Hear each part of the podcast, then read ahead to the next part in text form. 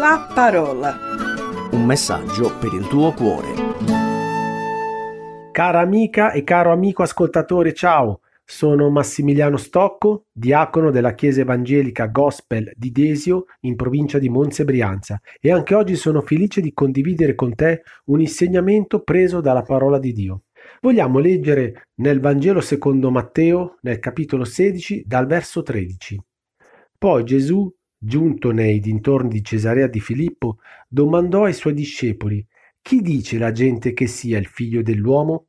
Essi risposero, Alcuni dicono Giovanni il Battista, altri Elia, altri Geremia o uno dei profeti.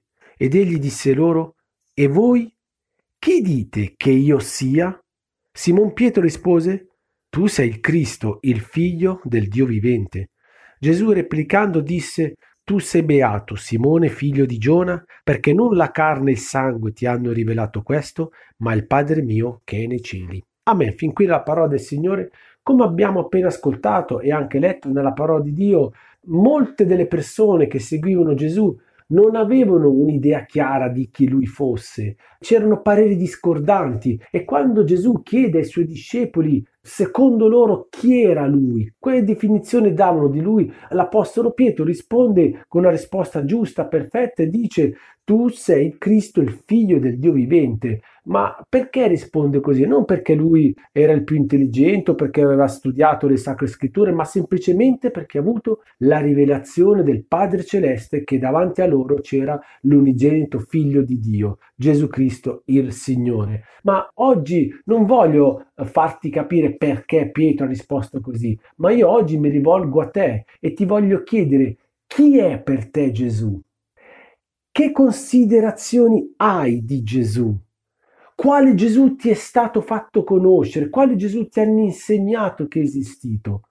Oggi questa è la domanda. E magari qualcuno di voi che, che sta ascoltando starà pensando che Gesù è semplicemente un personaggio storico, uno come tanti che è vissuto e che si è susseguito nella storia dell'umanità. Oppure qualcuno può pensare che Gesù è uno dei tanti fondatori di tutte queste religioni che ci sono in questo mondo. Ogni religione ha un fondatore e Gesù è il fondatore di una, di una religione come tante. Oppure magari tu che stai ascoltando, che sei un credente di Gesù, hai una considerazione che è un Dio molto esigente che ti chiede sacrifici, che per ottenere le benedizioni eh, è necessario che tu fai grandi rinunce e se magari non fai tutto questo allora lui si arrabbia ed è pronto a giudicarti e a condannarti. Ora, con l'aiuto delle sacre scritture che è la parola ispirata di Dio, vedremo cosa dice la sacra scrittura di Gesù. Innanzitutto è stato un personaggio storico, certo, nella storia dell'umanità realmente Gesù è esistito, ci sono testimonianze storiche, archeologiche della sua esistenza, per esempio lo storico Giuseppe Flavio, un ebreo, uno storico che descriveva eh, la situazione degli ebrei del suo tempo e cita nei suoi scritti l'esistenza di Gesù. Oppure anche alcuni storici e autorevoli dell'impero romano, che nei loro eh, scritti testimoniano l'esistenza di Gesù e dei cristiani, per esempio Tacito Cornelio, uno di questi. Ma alla risposta e alla domanda, ma quindi Gesù è il fondatore di una nuova religione? Allora, vediamo cosa dice la parola di Dio. Innanzitutto, nel Vangelo secondo Giovanni, nel capitolo 1, dal verso 29, è scritto: Il giorno seguente Giovanni il Battista vide Gesù che veniva verso di lui e disse, ecco l'agnello di Dio che toglie il peccato del mondo. Gesù Cristo è l'agnello di Dio che toglie il peccato del mondo. Perché è definito agnello di Dio? Perché nell'Antico Testamento, secondo eh, gli obblighi della legge mosaica, il leader della religione ebraica, che è chiamato sommo sacerdote, una volta all'anno doveva sacrificare un agnello per far ottenere sulla nazione la benedizione di Dio e per far ottenere sulla nazione di Israele il perdono di ogni peccato. Ebbene, allora quando Giovanni Battista ha la rivelazione che Gesù è l'agnello di Dio che toglie il peccato del mondo, voleva far capire che Gesù Cristo è non l'agnello che toglieva i peccati della nazione di Israele, ma che toglie il peccato di ogni nazione, che toglie il peccato che è venuto per versare il suo sangue e liberare dalla schiavitù del peccato ogni uomo, donna che crede in lui. Quindi il Signore Gesù non è venuto per fondare una nuova religione, ma per prendere su di sé i peccati di ogni essere umano e darci nuovamente pace e riconciliazione col Dio Padre Onnipotente, Signore del cielo e della terra, quella riconciliazione, quella unione che avevamo prima del peccato, prima che Adamo ed Eva peccassero. Nella lettera dell'Apostolo Paolo ai Romani, nel capitolo 5, dal verso 8 è scritto Dio invece mostra la grandezza del proprio amore per noi in questo, che mentre eravamo ancora peccatori, Cristo è morto per noi. Tanto più dunque, essendo ora giustificati per il suo sangue, saremo per mezzo di lui salvati dall'ira.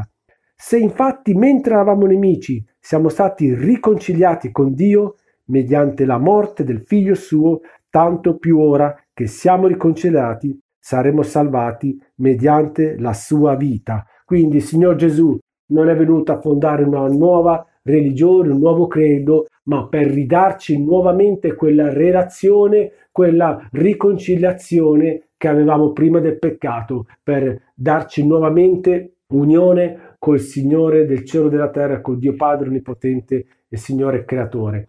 Gesù Cristo è l'unico mediatore tra Dio e gli uomini. Non ci sono altri mediatori. Nel Vangelo secondo Giovanni capitolo 14 versetto 6 è scritto Io sono la via, la verità e la vita. Nessuno viene al Padre se non per mezzo di me. E questa verità è riportata e confermata dallo Spirito Santo nella prima lettera dell'Apostolo Paolo a Timoteo nel capitolo 24 dal verso 5. Infatti c'è un solo Dio e anche un solo mediatore fra Dio e gli uomini, Cristo Gesù uomo che ha dato se stesso come prezzo di riscatto per tutti. Gloria al Signore. Gesù Cristo Signore è anche il mediatore garante di un nuovo patto, la nuova ed eterna alleanza. Nel Vangelo secondo Matteo, nel capitolo 26, dal verso 27, è scritto: Poi prese un calice e rese grazie. Lo diede loro dicendo: Bevetene tutti, perché questo è il mio sangue il sangue del patto, il quale è sparso per molti per il perdono dei peccati. Gesù Cristo il Signore è anche Dio. Lui, quando è venuto sulla terra, era 100% uomo e 100% Dio. Ha vissuto con tutte le limitazioni della natura umana, ma la sua natura spirituale era Dio, è Dio.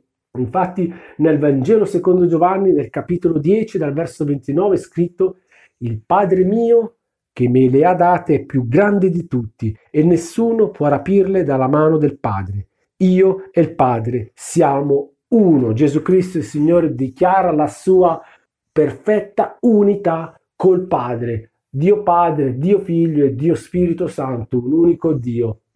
Gesù Cristo non è un Dio che ti chiede sacrifici o che si arrabbia se non lo soddisfi nella lettera dell'Apostolo Paolo ai Romani, nel capitolo 8, dal versetto 32, è scritto colui che non ha risparmiato il proprio figlio, ma lo ha dato per noi, non ci donerà forse anche tutte le cose con lui?